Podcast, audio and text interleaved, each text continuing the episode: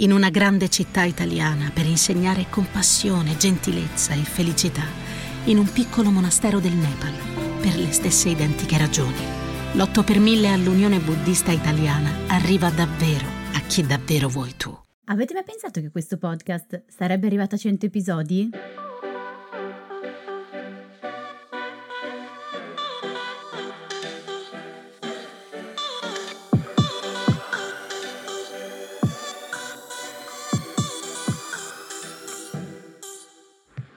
Benvenuti in questo nuovo episodio di TV Therapy, il podcast dove usiamo le serie TV per capire meglio noi stessi, le nostre emozioni, le relazioni, gli impantanamenti vari. Io sono Alessia, psicologa e psicoterapeuta e su Instagram mi trovate come Io non mi stresso. E io sono Giorgia, scrivo di serie TV e su Instagram mi trovate come Teldis, che è un blog che racconta le serie TV come meritano. Allora, eccoci finalmente giunti all'atteso, impareggiabile, leggendario numero 100, episodio numero 100 di TV Therapy. Eh, ci siamo arrivate. Io fatta. pensavo che quando siamo partiti ero convinta che avremmo finito gli argomenti molto prima o che ci saremmo sciolte tipo le Spice Girls. C'è l'ansia degli argomenti. l'ansia degli argomenti, sì. E invece no, eccoci qui al centesimo episodio, eh, più insieme che mai a volte sarebbe meglio anche meno comunque. no. e, e, un sacco di argomenti in realtà da trattare, abbiamo una lista per i prossimi episodi. Però per oggi mettiamo un attimo in pausa ogni calendario, ogni programma sì, dai, anarchia. Anarchia, anarchia. libertà. Perché, come vi avevamo anticipato, questo centesimo episodio lo farete voi, o meglio, lo faranno le vostre domande. Nelle ultime settimane ci avete mandato un po' di domande, abbiamo raccolto, sono domande su di voi, sulle serie TV che state guardando, su questo podcast e noi cercheremo di rispondere una per una, un po' come facciamo ogni mercoledì su Instagram o come abbiamo fatto qualche tempo fa, non mi ricordo il numero, comunque eh, l'episodio speciale sulla eh, Disney. Sì, quindi direi di mettervi comodi che che sarà lunga. Probabilmente sì. Allora, ecco, quindi proprio perché sarà lunga direi di partire subito. E io però vorrei esprimere prima il mio disappunto. Per eh, cosa? E perché di solito c'è comunque la sigla del, del, momento enciclopedico che faccio io, me medesima, e qua invece non posso fare. Cioè, proprio nell'episodio centesimo e dove c'è anche il video, io non posso farlo. Avrei potuto fare un momento enciclopedico sulla nostra vita. È vero. Ma meglio di no. Però, però, però poi alla fine c'è un momento enciclopedico su come è nato questo podcast, eccetera. La gente taglia prima. no, però ci sono dei mini momenti enciclopedici, però direi di andare alle domande, cercheremo di tenere le risposte brevi perché sono un bel po', le abbiamo raccolte. Sì, Giorgia mi ha anche messo nello script che abbiamo qua sotto, ha scritto risposte rapide, altrimenti dura 4 ore. L'ho scritto anche in, in grande. Ci tenevo, ci tenevo, che lo vedessi. Assunto. Vabbè, stiamo già perdendo tempo. Vai. Direi andrei con la prima domanda che è stata fate una puntata video oltre che audio. Quando vi sbellicate dalle risate vorrei vedervi e direi che premio diamo per questa previsione? e vediamo la, la, mia tutina di Winnie the Pooh, tipo una mo' di coperta palandrana una che palandrana. metto addosso di solito, che uso anche per dormire mentre Giorgia parla e fa i suoi momenti enciclopedici e oggi però non ho indossato per rispetto del pubblico, sono anche elegante, no, però è un pochino più in ordine rispetto a come giriamo di solito che ho i capelli incroccati in testa, quindi però sì, previsione incredibilmente azzeccata perché questa è anche una puntata video. Quindi se ci state ascoltando su Spotify e vi va, uh-huh. potete spegnere e proseguire su YouTube, eh, quindi sul canale che abbiamo appena aperto che si chiama TV Therapy e dove da oggi in poi inseriremo anche gli audio degli episodi eh, del podcast. Soprattutto vorrei farvi notare, soprattutto perché ci sta guardando in video, quanto Giorgia sia a proprio agio.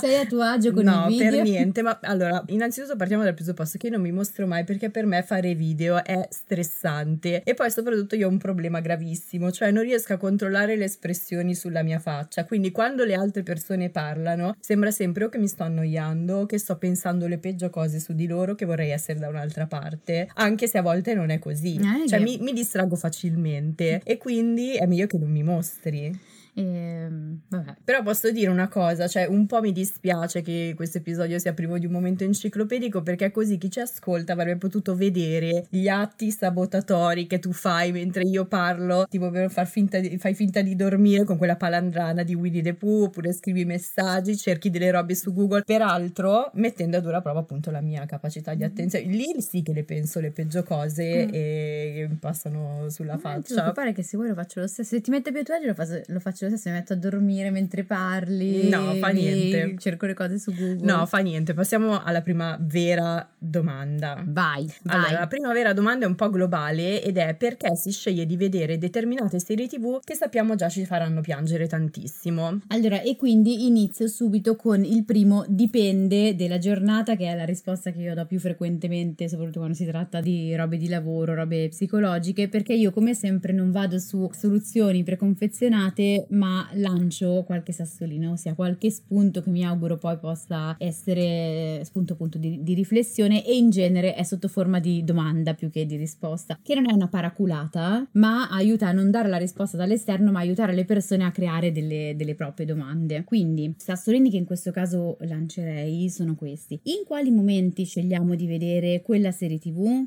Che periodo anche proprio di vita, che periodo storico di vita insomma è per noi. E il momento in cui eh, piangiamo come ci fa sentire? Non so, cioè ci sono quei pianti che ogni tanto però ci fanno sentire anche un retrogusto di sollievo, ci sono invece quei pianti che sembrano acuire ulteriormente la tristezza, quindi è da notare nel momento in cui iniziano a sgorgare le lacrime quali emozioni ci, ci siano sotto. E dobbiamo tenere conto che in molti casi quello che facciamo è andare a scegliere delle serie che siano catartiche, che quindi aiutino proprio a liberare le, le proprie emozioni. Magari non ci si riesce altrove e la serie diventa quindi una molla, una sorta di mezzo per liberare appunto quelle, quelle lacrime lì. Perché a volte abbiamo davvero bisogno, tra l'altro, di, di piangere. Sì, comunque sull'argomento pianto noi abbiamo già da parte un po' di materiale e anche di, di idee di serie tv che potremmo usare per trattarlo, perché appunto abbiamo intenzione di tornarci in futuro. Sì, sì, abbiamo fatto poi un episodio sulla, sulla tristezza, qua proprio su, specifico poi sull'espressione della tristezza, ma non solo, insomma, sulle lacrime. Ecco, però direi di andare alla seconda domanda, mm, che è sempre un po' generale, le prime saranno un po' generali. Io faccio una gran fatica a iniziare e finire una serie. Quali sassolini per indagare il meccanismo? Allora, io partirei da qui, cioè in cosa si somigliano e in cosa differiscono eh, le fatiche di iniziare e di finire, perché non è detto che siano sovrapponibili. Osserverei proprio il momento in cui avviene la scelta eh, della serie. Quindi, mh, mm, non so, l'avevi nella lista, l'avevi eh, in catalogo, spogli il catalogo invece più casualmente ti lasci ispirare. E mh, mm, nello specifico di questo processo, dove si colloca eh, la fatica? Perché da come descrivi sembra che faccia una sorta di, di curva, ergo. Ehm, ergo? Eh, faccia cultura. Porca miseria. Eh, cioè, c'è un pezzo di fatica che poi sembra abbassarsi nel momento in cui si guarda la serie e poi eh, sembra eh, risalire il, il, livello della fatica verso la fine. Quindi in quali momenti si abbassa la fatica, in quali momenti eh, della storia nello specifico poi invece si, eh, si rialza, perché sai, la fine, boh, quello può essere gli ultimi 10 minuti, gli ultimi episodi, come funziona. E, e poi da lì ovviamente come sempre esportiamo dalla serie e arriviamo alla nostra storia, quindi ci sono altre situazioni in cui c'è una fatica a iniziare, a finire le cose e che cosa hanno in comune queste situazioni con le serie? Ecco, la terza domanda è simile. Allora, sembra che io stia leggendo solo le domande mentre tu dai le risposte, ma non sarà così. Eh, la terza domanda è simile perché? Perché non riesco a vedere le serie TV. L'ultima è stata Fleabag un anno fa. Ho un problema con la serialità e l'essere indipendente, temo. Allora, io direi la risposta breve qui è solo una, e cioè che dopo aver visto Fleabag è difficile trovare altro di pari livello, quindi capisco la scelta di spegnere tutto e dire non guardo più niente per un anno. Però hai letto anche per il Trono di Spade, per Peaky Blinder, ah perché sono proprio binari diversi. Ah, sono binari diversi, okay, ci, ti danno emozioni diverse, però per me Fleabag è soprattutto. Ah, eh, però la risposta seria è che qui sarebbe curioso eh, capire che rapporto abbia la persona che ci ha scritto con i film, perché spesso è opposto. Io ad esempio sono l'esatto contrario, potrei stare otto ore a, di fila a guardare una serie senza interruzioni, ma i film li vivo veramente come un sequestro di, di persona. Poi li guardo, però li vivo come un sequestro di persona, come tu vivi i miei momenti enciclopedici uguali. E, e, mm, per me e, sono il sequestro di persona le serie da oltre, cioè già dopo i 40 minuti per me è illegale. E, però ci sono serie che quei 40 minuti non te li fanno sentire, cioè un'ora e mezza di Trono di Spade non lo, non lo senti, cioè basta che è una meraviglia. Però come sempre c'è una risposta più tecnica e una più psicologica, io vado con quella tecnica. No, ma è quella psicologica, scambiamoci. No, ormai ormai so anche quelle psicologiche, però mi eh, limito a quelle tecniche, e cioè che le serie TV richiedono un certo impegno che è diverso dall'impegno che richiede un film, che mh, mm, appunto hanno anche loro, le loro caratteristiche, però nel caso delle serie TV, quando le si inizia, si sa già che vederle richiederà di costruire una relazione che il più delle volte è a lungo termine e questa relazione comporta anche delle frustrazioni, come ad esempio la possibilità che gli episodi o le stagioni restino in sospeso, oppure la gran quantità di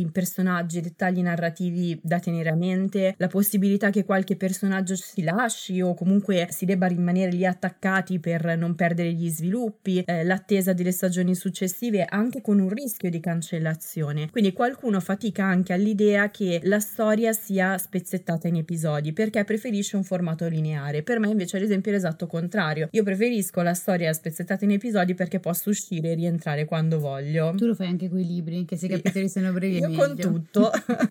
è la libertà. Sì, comunque di sicuro il modo in cui consumiamo o non consumiamo le serie riflette spesso anche il modo in cui viviamo proprio le, eh, le relazioni, anche proprio nella vita di, eh, di tutti i giorni. E io credo che già in questa domanda, tra l'altro una domanda che ci è stata fatta, ci sia un buon punto, che è l'accenno al timore di essere dipendente. E quindi anche qui provo a lanciare qualche spunto, qualche sassolino, ossia che cosa accade nel momento in cui siamo, sei in questo caso, dipendente eh, da qualcuno? Che cosa rischia di succedere? Proprio, mh, mm, proprio ad ascoltarlo di pancia, distinto, che cosa si dipende da qualcuno e cosa può accadere? Dopodiché andare a osservare dove abbiamo imparato eh, questa cosa. Facciamo un esempio pratico. Essere dipendente mi fa sentire come se fossi attaccata a un filo e come se quel filo ris- rischiasse poi di spezzarsi, staccarsi da un momento all'altro. Quindi non so, eh, dipendenza uguale instabilità. Ed ecco qui allora che poi molto spesso quel tipo di, di, modalità con cui creiamo la relazione è una modalità che poi creiamo anche con la, la relazione che abbiamo con le serie. Allora, un po' la sapevo un po' questa risposta psicologica. Eh, farà da solo l'episodio. Cioè no, la... la lascio dire a te che la dici meglio, però andiamo alla, alla domanda numero 4. Vai. Allora, ascolto TV Therapy, anche delle serie che non guardo, mi arricchisce. Le serie le guardo poco, perché? Allora, io, allora vado io, Vai. devo dire che mh, apprezzo tantissimo questa domanda, perché ci è capitato più di una volta che invece qualcuno ci dicesse di ascoltare solo gli episodi che parlano delle serie TV che ha visto. E io credo che invece aprirsi anche a quello che non rientra nella nostra esperienza diretta, diretta nei nostri gusti o nelle nostre abitudini di visione sia sempre un segno di grande intelligenza. Io apprezzo la curiosità. Sì, anche perché l'intelligenza è poi la capacità di adattarsi al cambiamento e mm, per potersi adattare al cambiamento le possibilità si ampliano se abbiamo in mente più possibilità, mentre invece se noi andiamo sempre su quello che è conosciuto le possibilità non, insomma, non, non si ampliano mai.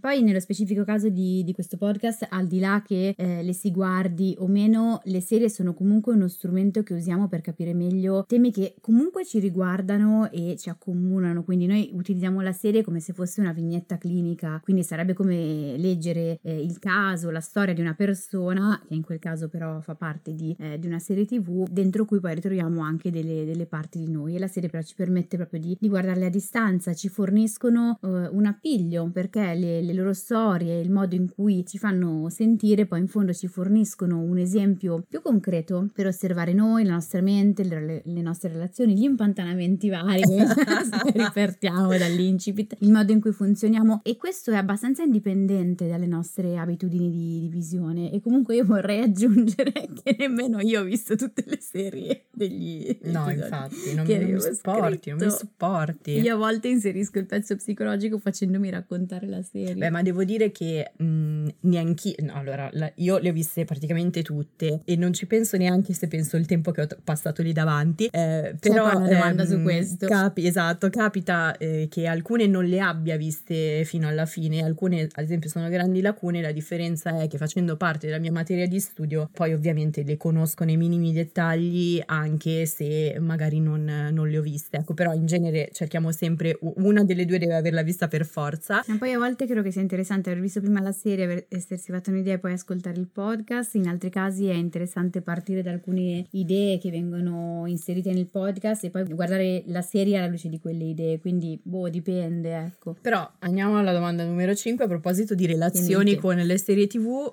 amo le serie lunghe, mi affeziono ai personaggi e quando finiscono sto male. E a questo si associa un'altra domanda che è l'affezionarsi agli attori. Allora sì, dobbiamo tenere conto che la relazione con i personaggi delle serie tv, soprattutto quelle di lungo corso, cioè quelle che durano più stagioni e che hanno molti episodi, è una relazione parasociale perché significa che la valenza delle relazioni è simile a quelle reali, però non c'è una reciprocità, cioè sono unilaterali. Sono io pubblico cool. Che mi affeziono e creo una relazione con il personaggio, con i personaggi. E poiché nelle serie c'è una sorta di frequentazione che dura nel tempo, appunto, soprattutto se sono molto lunghe, c'è un investimento anche emotivo, poi dipende da come siamo fatti noi, da che cosa ci risuona, da quanto anche quella serie riesce in qualche modo a ricreare un'emozione. Quindi non so, facciamo il tifo per un personaggio, sto in pensiero per lui, spero che le cose vadano in una certa maniera. Ed ecco quindi che quando quella relazione poi finisce è come se ci fosse un piccolo piccolo lutto, nulla togliere ai lutti reali ovviamente, eh? eh? però il lutto ha a che fare con la perdita,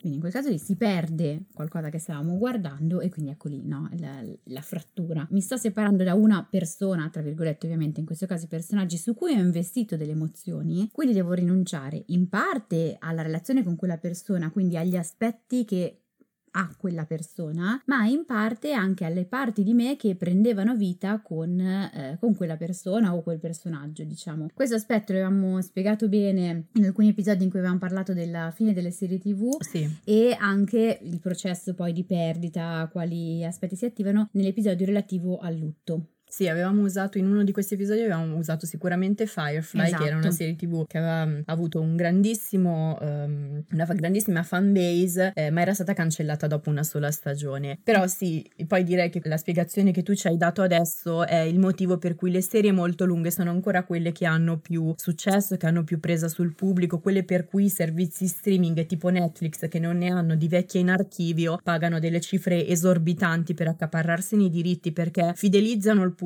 sul lungo periodo. Eh, le serie lunghe danno innanzitutto tranquillità e costanza. In un'epoca in cui, lo abbiamo detto un sacco di volte in questi 100 episodi, queste due componenti mancano. E in più i cambiamenti e l'evoluzione dei personaggi avvengono in maniera più lenta perché sono spalmati su tanti episodi e c'è tantissimo da vedere, quindi si sa eh, che resteranno con noi per un bel po' di tempo e sono quelle con cui si crea un rapporto più stretto perché il tempo di visione è lungo e si intreccia alla nostra vita, quindi noi evolviamo nello stesso momento in cui evolvono i personaggi. E non è un caso che le repliche di Suits che eh, la scorsa estate è arrivata su Netflix abbiano avuto così tanto successo, perché di queste serie se ne producono ormai poche e Netflix ha permesso di riscoprirla proprio quando si ave- pensava di aver esaurito i classici, cioè si pensava di aver esaurito The Office, che è stata la serie più vista in pandemia, di aver consumato Friends, The Big Bang Theory e via dicendo, eh, e invece ecco che arriva Suits che invece era un po' meno vista vista e si ha di nuovo con qualcosa con cui passare, con cui costruire una,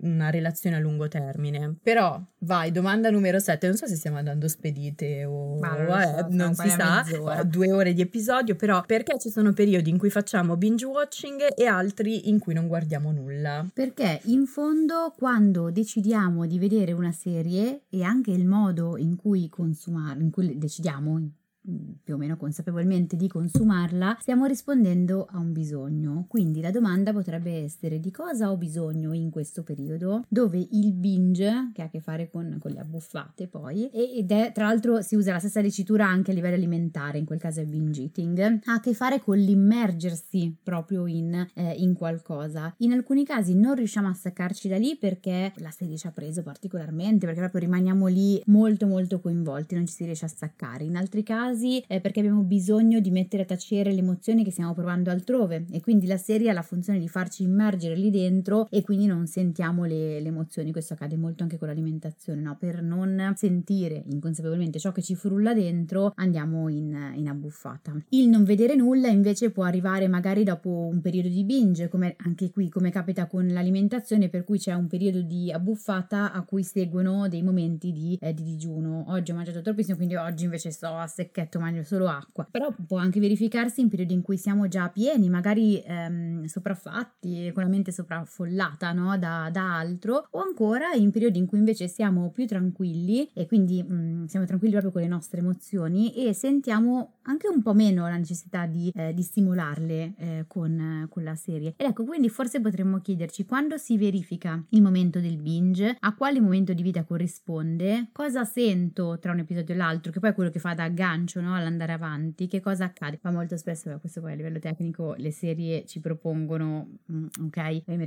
Beautiful con Beautiful era così. Il cliffhanger, cioè il finale in sospeso, che rimani lì attaccato e non sai se cadrai giù o che il personaggio cadrà giù o meno. Sì, o anche un finale di stagione all'altro, che poi in realtà comincia quel pezzo di magari era per niente importante, te lo smazzano in un secondo e tu dici, vabbè, cosa ero stata qua ad aspettare a fare? Sì, ormai secondo me un po' meno, eh. Sì, eh, sì purtroppo sì. Comunque, e idem, in realtà queste domande possiamo porcele quando non guardiamo nulla, quindi osservare in che periodo accade, che cosa si sentiamo, eccetera. Sì, poi consideriamo anche che non tutte le serie sono fatte eh, per essere viste in binge watching, alcune ci vengono proposte con tutti gli episodi insieme, magari anche perché sono più vecchie, ma ogni episodio ha bisogno invece di un certo tempo per essere elaborato e digerito, che in genere insomma il tempo è quello di una settimana che trascorre tra un episodio e l'altro. Altre invece sono costruite per essere altamente binge watchabili Uh, Sei anche impappinato. Neologismo, hai visto? E perché l'ho inventato io. Eh, e quindi non mi impappino. Ah, eh, però se penso a The Bear, no? Che il primo anno era uscita con un episodio alla settimana, eh, mentre per la seconda stagione e per la terza anche che arriverà a giugno, questa specifica è stata proprio fatta, è uscita tutta in un unico giorno perché la piattaforma Hulu si è resa conto che questa strategia di distribuzione si addiceva meglio al ritmo della serie che corre velocissimo, è altamente ansiogeno e quindi induce a vedere vedere un episodio dopo l'altro, a cliccare subito sull'episodio successivo perché si ha bisogno proprio di arrivare al finale che in genere dà sollievo. Quindi insomma c'è anche poi una questione di struttura come dicevi tu. Eh, però andiamo alla a proposito di ansia, tra l'altro, sono collegate Vai. bene queste domande, mi stupisco. Collegate esatto, lei, esatto.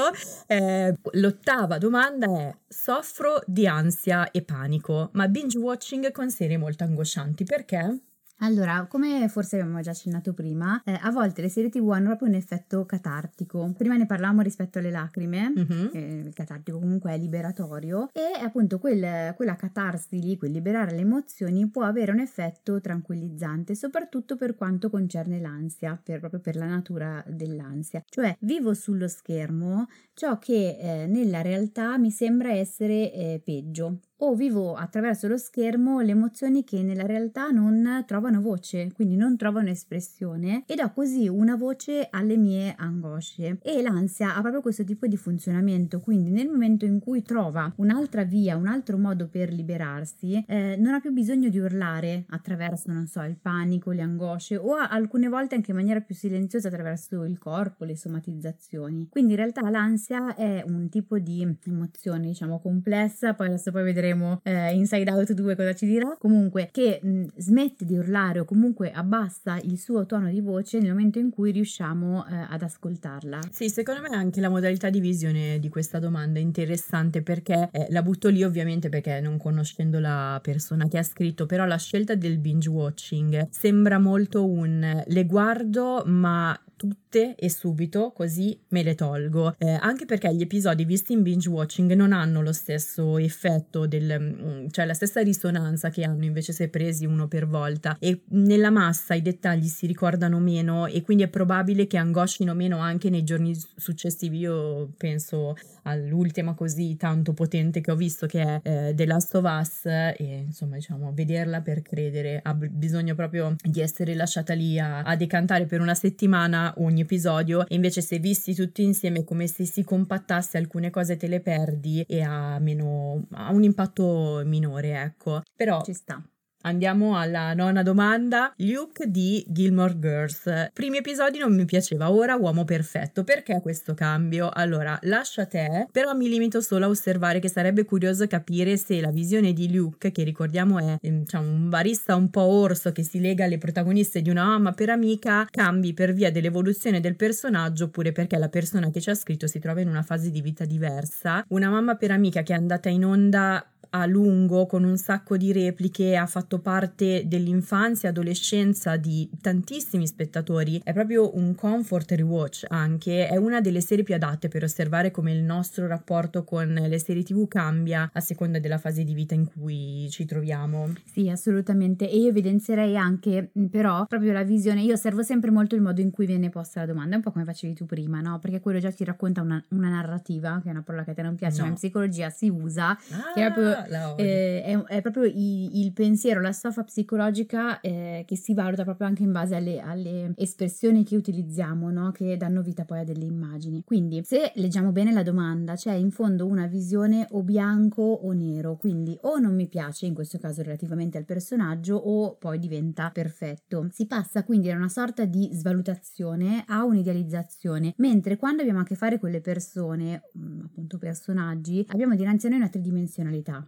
Poi spesso tendiamo ad appiattirla, però la persona che abbiamo davanti è più che tridimensionale in realtà, è multisfaccettata. Quindi forse sarebbe interessante riuscire a unire le due visioni e a tenere a mente che cosa non ci piacesse prima e ciò che sentiamo poi oggi come nei confronti del personaggio e a limare le due visioni, quindi unendo il bianco e il nero. E ci aiuta molto anche nelle relazioni poi più reali, attuali, insomma, cioè eh, l'idealizzazione ha sempre una svalutazione dietro l'angolo, perché c'è sempre un momento in cui cui l'ideale si scontra poi con la realtà, che inevitabilmente è mm, quantomeno non per forza peggiore, ma quantomeno diversa eh, dall'ideale. Quindi ecco, avere a mente una visione dell'altro, e vale anche per la visione di sé in realtà, che sia più bilanciata, ci permette di tollerare i momenti di conflitto con l'altro, proprio quando si discute, eccetera, i momenti in cui l'altro fa qualcosa che non ci piace, senza tuttavia eh, avere l'impressione di doverlo buttare via. Ecco, allora, domanda numero 10, siamo a un terzo dell'episodio, una certa conoscenza matematica, eh?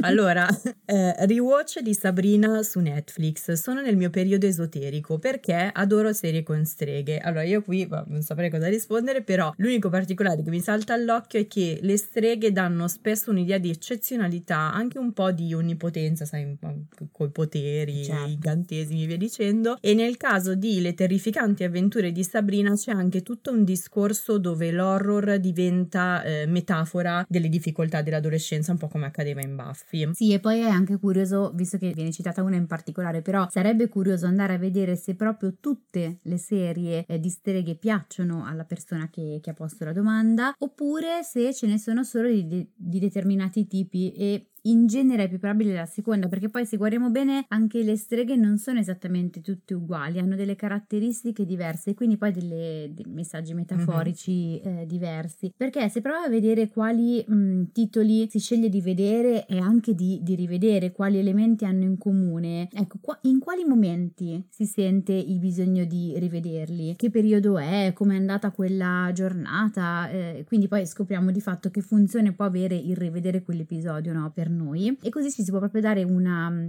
piccola risposta anche sul legame che si ha con questo genere che in soldoni è a quali bisogna rispondere. Esatto, sempre lì torniamo. No, quello è il movimento, quello è ciò che muove il mondo. Il bisogno è ciò che muove il mondo. Ecco, vabbè, eh, iperbolica. Non l'amore. Allora, no, anche, se mentre, il bisogno. anche se mentre registriamo di San Valentino, comunque, no, è il bisogno. Ok, vabbè, do- andiamo alla prossima domanda. In film e serie, se un personaggio nuovo avvicina al protagonista, penso sempre che voglia fargli del male. Io qui la lascio a te. allora, anche qua, mh, mm, la domanda in realtà è simile, cioè la domanda che io mi pongo è simile a ciò che costruivo nella risposta precedente, cioè accade sempre ogni volta in cui si inserisce un nuovo N con la N maiuscola perché è inteso nuovo in generale sì. come persona, come situazione. Anche perché se no sembra un uovo. Vabbè, niente stendiamo un velo pietoso. Ok. E con qualunque tipo di, eh, di protagonista oppure accade con alcuni eh, tipi di personaggi in particolare, perché anche lì eh, può essere interessante osservare che tipo di personaggi attivino quel tipo di, di paura, no? Eh, rispetto al fatto che il nuovo forse anche il diverso, perché manca parte delle caratteristiche, possa far del male. E può essere interessante anche osservare come avviene il contatto con il nuovo e anche qua, appunto, eventualmente anche con il diverso nella realtà. Quindi, quando devi affrontare una situazione nuova, un colloquio, un nuovo gruppo di persone, la prima volta in un paese, come ti senti e come ti muovi? Come, com'è il contatto con quella cosa nuova? E mh, mm, io a naso andai, andrei a esplorare anche il pezzo legato alla famiglia di origine, perché mi domanderei come veniva letta in famiglia l'apertura a nuovi amici o a nuove conoscenze. Era una famiglia in cui c'erano molte amicizie, ehm, quindi disponibili anche, non so, alle nuove entrate, eccetera, o più chiusa in una cerchia cerchia eh, ristretta, perché è lì che facciamo il primo contatto proprio con, con, ciò che non è familiare e ci viene data una sorta di, di, impronta che poi non è detto che si mantenga per sempre, però comunque dà un'impronta te- che spesso dura nel tempo eh, e rispetto a cui dobbiamo fare i conti. E mm, questa impronta ha a che fare con il modo in cui ci rapportiamo, con il modo in cui possiamo affrontare eh, l'estraneo, le novità, ciò che è esterno in primo luogo alla famiglia. E quindi come venivano visti ad esempio i tuoi nuovi amici, dei nuovi colleghi di lavoro, dei tuoi genitori ad esempio, che commenti venivano fatti fatti nel momento in cui entravi in un gruppo sportivo, venivano fatte delle raccomandazioni rispetto a, a, agli esterni, alla famiglia. Ecco, tutte queste cose qui mh, sono molto subliminali, sotto traccia, però poi appunto creano una traccia anche rispetto al come dovrei vedere io il nuovo, che rischi ci sono nel momento in cui arriva qualcuno di nuovo. Perfetto, allora direi poi di andare alla domanda successiva, cioè non sono riuscita a vedere dopo la violenza della ragazza sulla spiaggia, ho chiuso troppo ingiusto. Allora io suppongo che questa domanda si riferisca a Mare Fuori perché è l'unica scena del genere che mi viene in mente, poi ne abbiamo parlato proprio negli ultimi episodi di questo podcast, quindi riassunto per chi non avesse visto la serie, vai con il primo mini momento enciclopedico. Sei contenta? Non ti addormentare però. Vai, vai, fa, fai eh, la sigla. Non mi ricordo più la sigla perché mi sono agitata. Vai con il tuo momento. Ah. E allora adesso andiamo con il nostro momento enciclopedico. Che è tipo il terzo su Mare Fuori nel giro di tre episodi, sì. però riassunto per chi non avesse visto la serie, non avesse sentito gli episodi precedenti, ehm, in Mare Fuori il protagonista Carmine è il figlio di una potente famiglia camorrista dalla quale però vuole distaccarsi per avere una vita normale da parrucchiere, però per colpa del fratello eh, viene coinvolto diciamo in un eh, regolamento di conti. Allora, prima viene licenziato eh, perché lo fa arrivare in ritardo al lavoro, poi viene raggiunto e aggredito da alcuni ragazzi di un clan rivale appunto per un regolamento di conti e quindi per salvare la sua ragazza da un tentativo di stupro eh, ne uccide uno. L'altra volta avevamo detto che eh, l'arma del delitto sono, ironia della sceneggiatura, le sue forbici da parrucchiere, cioè proprio lo strumento simbolo del suo desiderio di libertà, quello che potrebbe liberarlo, diventa invece quello che lo fa arrestare, quindi lo ingabbia. A livello narrativo è un espediente per portarci all'interno del carcere, al centro della serie, attraverso gli occhi di un personaggio tutto sommato puro che non aderisce alle dinamiche carcerarie e quindi avvicina il pubblico perché intercetta la paura molto diffusa di finire in carcere ingiustamente. Però sì, chi fatica a sopportare il senso di ingiustizia può trovare delle difficoltà nel proseguire con la serie, che poi tra l'altro è tutta sul senso di ingiustizia. E in questo senso sarebbe proprio interessante infatti capire se il focus sia più sulla violenza in sé o sul senso di, giu- di ingiustizia per lui. Da come posta la domanda sarebbe, sembrerebbe più la, la seconda. Sì, insomma. anche se la scena non, cioè, non è facile da, da vedere. No, eh. è, è, per quello insomma da capire, poi ovviamente le cose si probabilmente eh, mescolano ed essendo forte forte il tema della violenza, si percepisce ancora più forte il senso di, di ingiustizia e forse il senso di rappresentarsi quel gesto mm, estremo, eh, l'omicidio, come un gesto quasi di, di legittima difesa, no? quindi il senso di ingiustizia risulta ancora più forte. Però appunto che cosa succede davanti alle, alle ingiustizie? Come ci si sente? Come si sente la persona in questo caso qua che ha posto eh, la domanda? Quando accade nella vita reale, cosa accade? Insomma, quindi quando accade nella vita reale, come ci sentiamo nel momento in cui abbiamo la percezione di non poter far niente, quindi siamo impotenti dinanzi eh, a un'ingiustizia. Perché dinanzi alla serie abbiamo la possibilità di chiudere e di andarcene ed è un movimento che, eh, che si fa perché appunto durante le serie è concesso, si prende telecomando, PC, insomma quello che è e si spegne. Nella realtà, mh, innanzitutto è, non sempre l'evitamento è, è possibile, però più, più in generale apponiamo che anche nella realtà sia possibile. L'andarsene o l'evitamento sono in genere la tua strategia principale e poi c'è un momento in cui decidi di tornare, ecco, rifletterei su questo. Ecco, io invece da mare fuori passerei a un'altra grande mm. serie che è Peaky Blinders e qui direi anche che c'è uno spoiler, quindi se non avete visto Peaky Blinders, se non vi piacciono gli spoiler andate avanti di qualche minuto. La domanda è perché dopo la morte di Grace ho smesso di vedere Peaky Blinders? Proprio non mi interessa. Anche qui mini momento enciclopedico, Grace è inizialmente una donna di ottima famiglia che viene inviata dalla polizia sotto copertura per indagare sui traffici di Tommy Shelby, il protagonista, il, il gangster interpretato da Killian Murphy, ma poi se ne innamora e diventa sua moglie, solo che dopo qualche tempo viene uccisa in, anche qui c'è un regolamento di conti, per ordine, allora io potevo non dirlo, ma io devo dirlo questo nome perché quando guardavo la serie mi faceva, mi piaceva, non so, Comunque mi piaceva ri- tantissimo, soprattutto detto in inglese. E lo ripeteva anche ieri, cioè riguardavamo le domande lei lo ripeteva ad alta voce. Sì, mi piaceva il nome di questo gangster perché non lo rendeva molto serio che era Vincente Ciangretta. E in inglese? Così. Ah, proprio così. Sì. Ciangretta. Ciangretta. Ciangretta. Sì. Ok, allora le doppie. Esatto. Bello.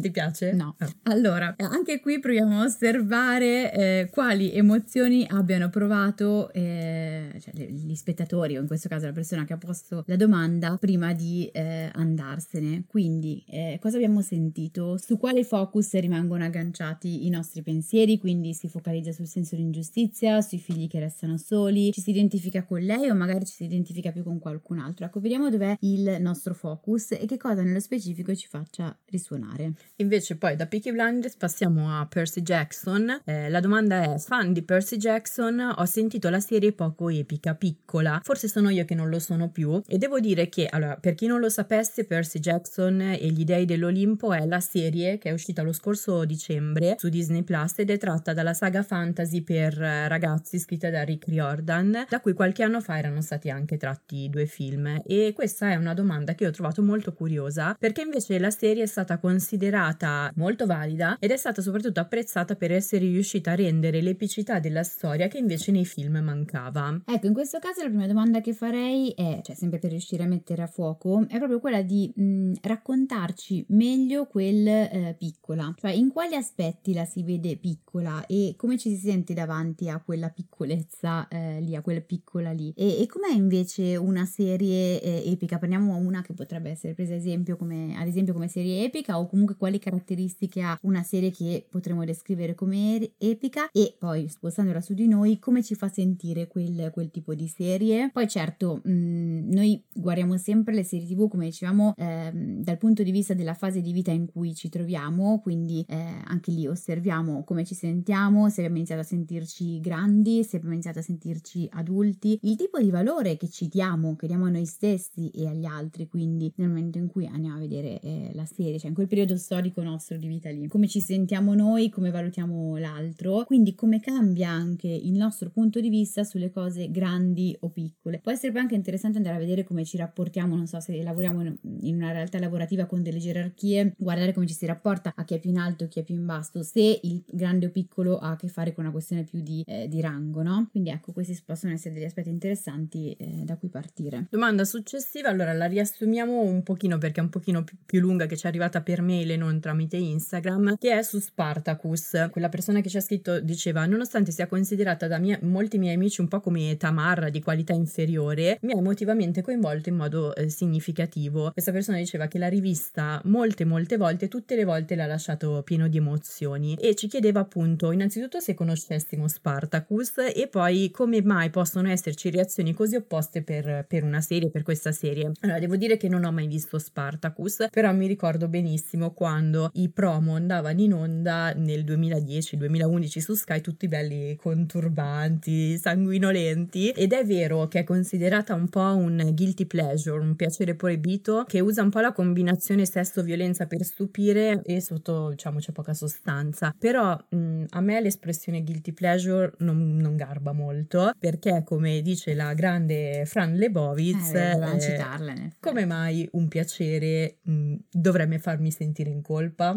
Mm-mm. Sì, esatto, varrebbe, qua potremmo aprire un capitolone anche no, rispetto lo, all'alimentazione, eccetera, lo chiudiamo perché sennò non ce la facciamo. E una cosa però che diciamo spesso, e anche qui, è che non è detto che una serie eh, di qualità inferiore non possa procurare emozioni, anzi, Anzi. a volte le serie di ottima qualità o quelle che si propongono come profonde rischiano di farci concentrare su degli aspetti diciamo più già definiti, mm, tra virgolette, dalla serie e meno su ciò che noi liberamente proviamo. Le serie più leggere o quelle per cui partiamo anche un po' stiracchiati dicendo sì vabbè ma sono tanto leggerina, no? Stacco un po' il cervello eccetera, non ci attivano direttamente, cioè perché non è che ci comunicano già guarda tu su questa roba qua devi stare concentrato, ti tirerà fuori queste emozioni, no non, ha, non fanno così, cioè noi le guardiamo svagati, tranquilli sul divano, sul letto, quello che è, eh, magari alla fine di una giornata particolarmente difficile e senza già partire con dei, dei trigger, no? Perché quella serie deve essere capita. Ed ecco quindi che le emozioni sono molto più libere di, di fluire. Quindi questo è un primo pezzo, no? Non c'è il pezzo della, della razionalità, dell'intelletto a farci un po' da barriera rispetto alle emozioni. E poi c'è anche chi, dall'altra parte, per potersi godere qualcosa deve necessariamente vederci dentro qualcosa di serio, ogni tanto cap- anzi più che serio di serioso. Ogni tanto capitano, forse ne parlavamo proprio qualche settimana fa, anche tra le domande, no? Che sì, mh, mm, consigliate una serie, eccetera, ma che sia seria. No, era che non sia idiota, ah, è giusto, diverso. È vero. E anche lì si prurito. E anche lì si perde proprio il pezzo che possiamo portare noi in quella serie lì. Però appunto ci sono persone che è come se potessero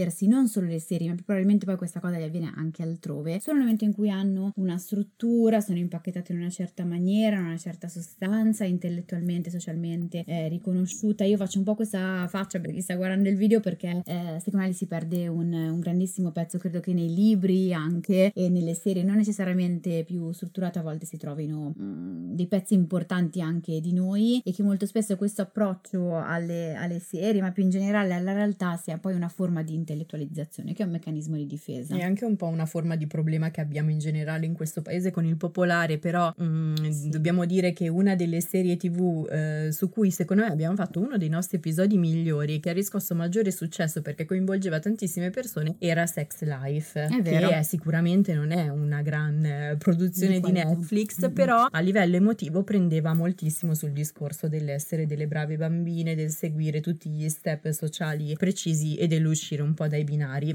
Sì. In carcere, per insegnare che la meditazione non fa uscire di cella, ma rende liberi. L'8 per 1000 all'Unione Buddista Italiana arriva davvero a chi davvero vuoi tu.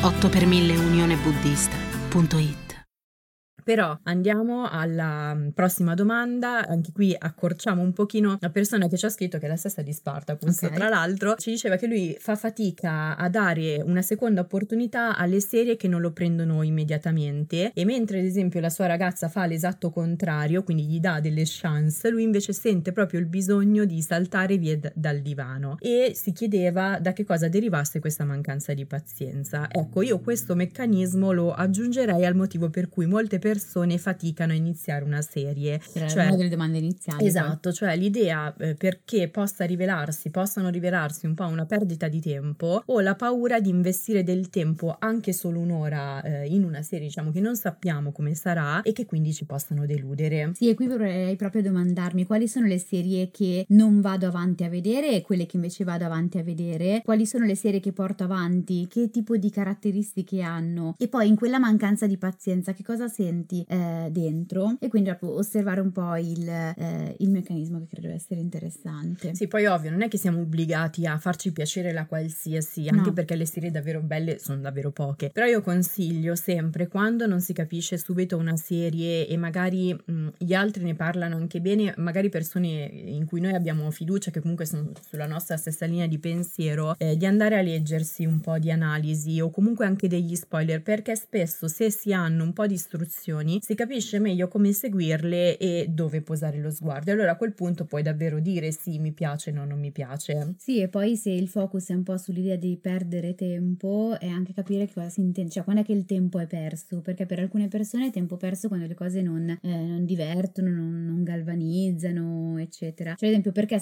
visto che la, la persona è la stessa, no? Allora, perché Spartacus non è una perdita di tempo? Me la immagino un qualcosa che non va tanto sull'intelletto, cioè sull'intelletto nel senso che deve essere forza una roba seriosa seriosa perché se non imparo, se non è utile, ma qualcosa che riguarda più se, che me benissimo. E allora va anche capito questo. Allora, in quel senso lì è qualcosa che non mi fa stare bene, non mi fa provare emozioni, eccetera. Per me è una perdita di tempo, ma forse anche ben venga, appunto, non è mica obbligatorio. E comunque vorrei ringraziare per averci ricordato dell'esistenza di Sparta, così che io mi ero dimenticata e quando le persone mi ricordano le serie di cui mi ero dimenticata l'esistenza sono sempre felicissima. Ah, perfetto. Comunque ci sono anche delle serie tipo della Marvel, sto per dire una, adesso mi uccideranno, cioè Spider-Man per, per esempio, no? Che, Cosa che, stai per dire? Eh, che per me ad esempio è una struttura, a me, che a me, a me ripeto, eh, appare eh, molto eh, prevedibile, in alcuni casi non particolarmente profonda, eccetera, però prende un sacco di persone in realtà, anche persone che poi quando le conosciamo nella vita eh, hanno tutta una struttura anche intellettuale di un certo tipo, eccetera, no? E quindi anche lì andare a vedere che una cosa che apparentemente, perché credo che sia proprio mm. apparenza, sia mh, mm, meno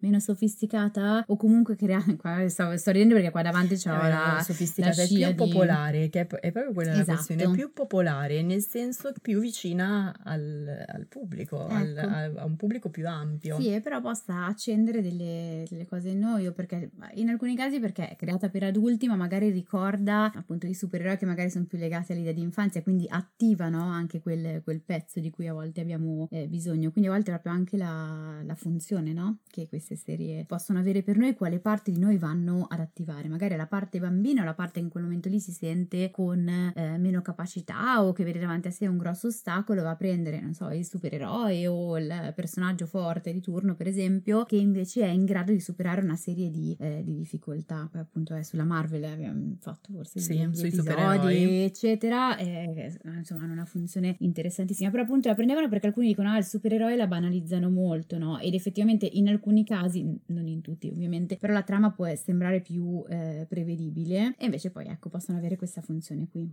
Ecco, adesso direi di prendermi, mi devo prendere un momento eh, per fare non una domanda, ma un commento che è arrivato dopo l'uscita del primo episodio su Mare Fuori e siccome ci tenevo a rispondere l'ho inserita qui, tanto è già una puntata esatto. anarchica, il problema è che l'ho incollato troppo piccolo e quindi non ci leggo e mi devo avvicinare. Allora, la, il commento era, forse potrebbe prendermi come l'amica geniale, ma ha un universo limitato, teen melò e con le serie teen ho già dato e anche con il trash. La speranza importante, ma non basta fare una buona serie. Allora, innanzitutto vorrei dire che spesso usiamo trash a sproposito perché dovremmo usare la parola kitsch, non ci soffermiamo sulla differenza. Risponderei in tre punti. Allora, sì, il però, mm, cioè, comunque si vede dal video, si vede la mi, faccia. Lo eh? so, ma mi sono arrabbiata.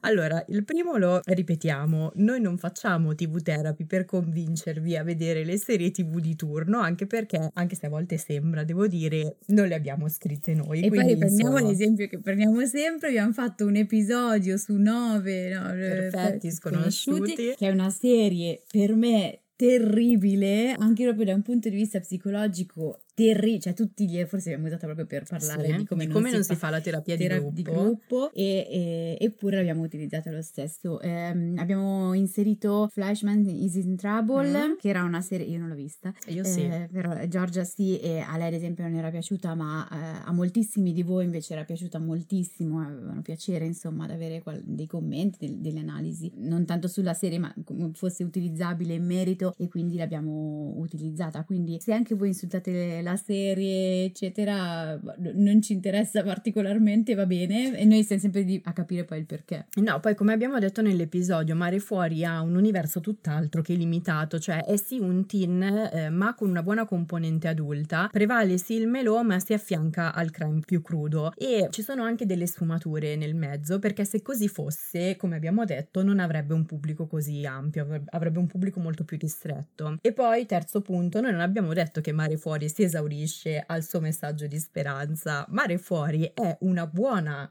serie, un buon esempio di serialità italiana, già che ce ne sono pochi, su più livelli, cioè di prodotto, di contenuto, di qualità produttiva, di strategia distributiva e questo anche se ogni tanto inciampa su mh, mm, qualche imperfezione. Quello che abbiamo detto piuttosto è che il messaggio di speranza è uno dei motivi per cui rassicura il pubblico. Io ci tengo a specificarlo, ho inserito questa domanda in, in questo episodio anche se non c'entrava niente perché l'intento della persona era semplicemente commentare, perché a volte chi ci ascolta arriva sull'episodio, eh, guarda prima i commenti su Spotify e pensa, oddio, che cosa hanno detto, che baggianate allucinanti hanno detto. E poi dopo quando lo ascoltano capiscono che il senso dell'episodio era tutt'altro e ci scrivono. Avevo paura eh, che, diciamo, aveste detto chissà cosa. Ecco. Però questa è una cosa che capita anche comunemente, nel senso che le cose che a volte non riusciamo a capire o che sono diverse dal nostro punto di vista, diverse da noi, vengono bollate come sbagliate, trash, idiote,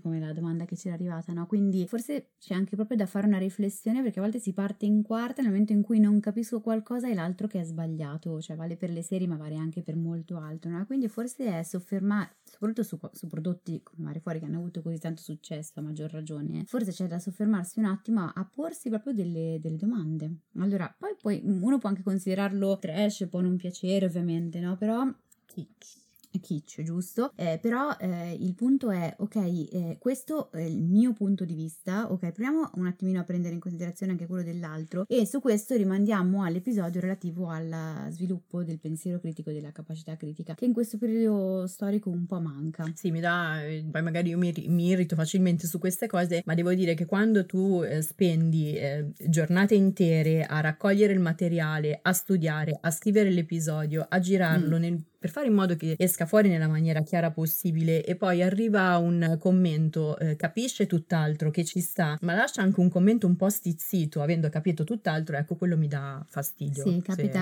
raramente, ma mm, capita, capita e anche su Instagram ogni tanto, magari quelli che hanno guardato un secondo di video e tu nel frattempo tutte le specifiche le hai fatte in fondo e, e buttano lì un commento che non ha in genere competenza sull'argomento, non ha conoscenza e si basa su un, una capacità di attenzione limitata limitata perché non siamo arrivati nemmeno alla fine del video dove invece quelle cose venivano specificate e questa cosa a me, a me irrita ma non tanto, sì uno vabbè, per la fatica che a volte c'è dietro le cose che si fanno ma perché molto spesso quello è lo sguardo con cui eh, osserviamo il mondo ed è eh, molto spesso limitato. Ecco però torniamo felici e torniamo in carreggiata. Cosa fare se la paura del giudizio altrui inizia a diventare invalidante? Iniziano mh, mm, due o tre domande che non sono strettamente legate alle, alle serie tv. Ma le abbiamo inserite lo stesso stesso. Allora, io partirei sempre dal perché sia diventato invalidante. Anzi, ancora prima facciamo un passo indietro. Che cosa significa che il giudizio altrui diventa invalidante? Che cosa intendiamo per giudizio? Quindi scomponiamo ulteriormente la domanda. Praticamente noi vi sezioniamo le domande, ma è questo il modo poi per capire meglio. Eh... È quello che ti dicevano a scuola, nella domanda c'è la risposta. Quasi sempre, infatti il mio mestiere si basa tantissimo su quello, o comunque sull'osservare i termini che noi abbiamo utilizzato, che cosa intendiamo, che sono, posso, io potrei intendere la parola giudizio diversa, no? Rispetto alla persona che, che ha posto la domanda. Eh, cioè, per esempio, dire bravissimo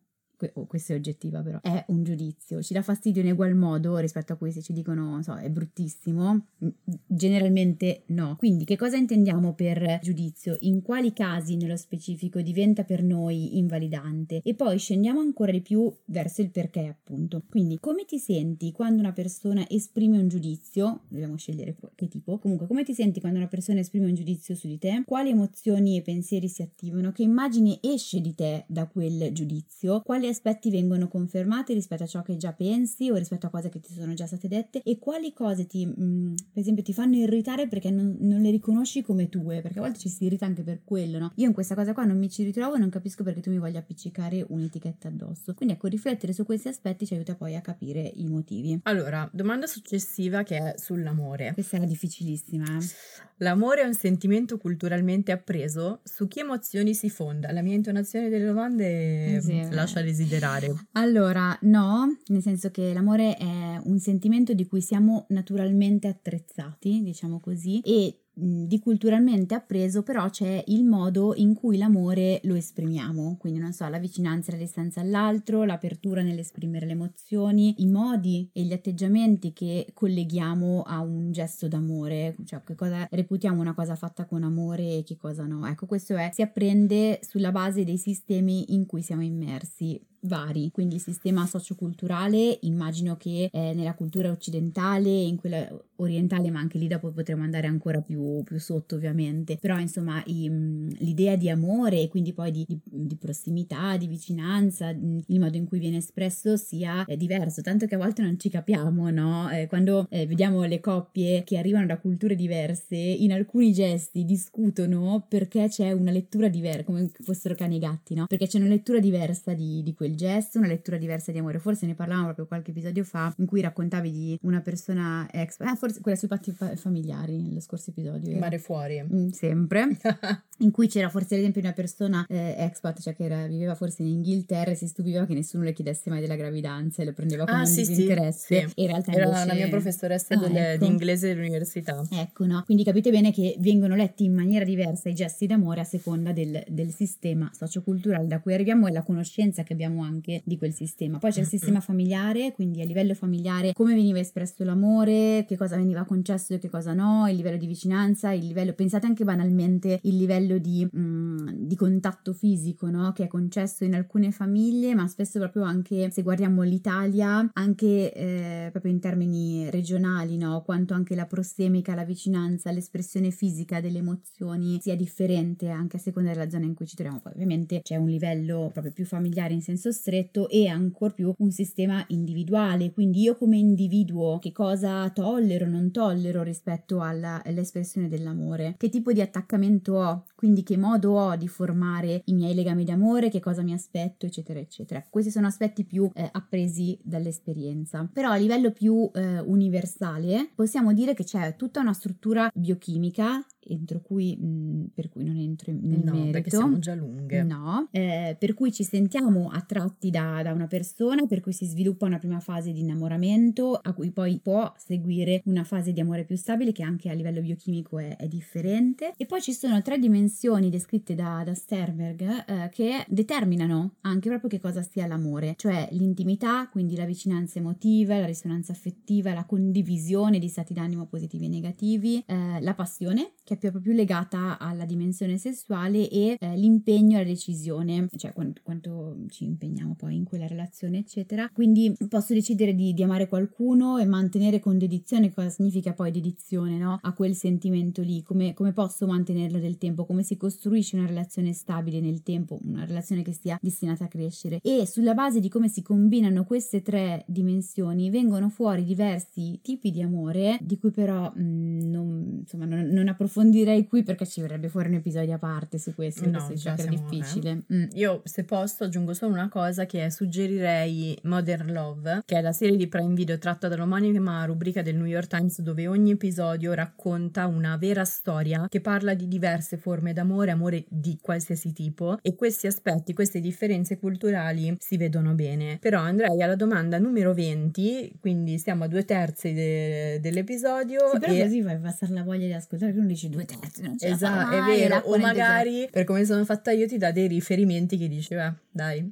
so dove sono. Eh, forse sì, non lo so, però tu che devi guardare le serie, non i Ma film. io controllo sempre ah, dove okay, sono. Vabbè. Comunque, domanda numero 20, non mi sento degna d'amore, finisco sempre con chi non vuole relazioni, sono sbagliata? Allora, io non la metterei, ma non lo faccio mai, eh, nei termini di giusto o sbagliato, cioè anche perché lì, cioè se sei giusta poi va bene così e, e te la devi far andare bene, o se sei sbagliata che significa, no? Allora, proviamo a porla, perché credo che sia proprio più utile anche per la persona, nei termini di come ci stai, quanto sei soddisfatta dalle tue relazioni, nelle tue relazioni, che, che, grado di soddisfazione trai da lì. E a questo punto quindi ci si può poi lavorare, mentre invece il giusto e sbagliato è una roba secca, no? Quindi il modo in cui intrecciamo le relazioni, eh, le persone anche con cui intrecciamo quelle relazioni lì, derivano dalla nostra storia, da ciò che abbiamo imparato nelle nostre primissime relazioni con i nostri caregiver, quindi con chi si è preso cura di noi in genere i genitori, ma non è detto, e dà forma proprio, cioè le primissime relazioni danno forma a degli schemi, diciamo delle idee su chi siamo, su come siano fatti gli altri e su cosa possiamo aspettarci dall'altro e dalle relazioni. Quindi è proprio osservando la nostra storia che osserviamo come si è formata quell'idea di non sentirsi, di non essere forse degni d'amore e ehm, come si forma quello schema per cui si intreccia sempre una relazione con qualcuno che insomma non,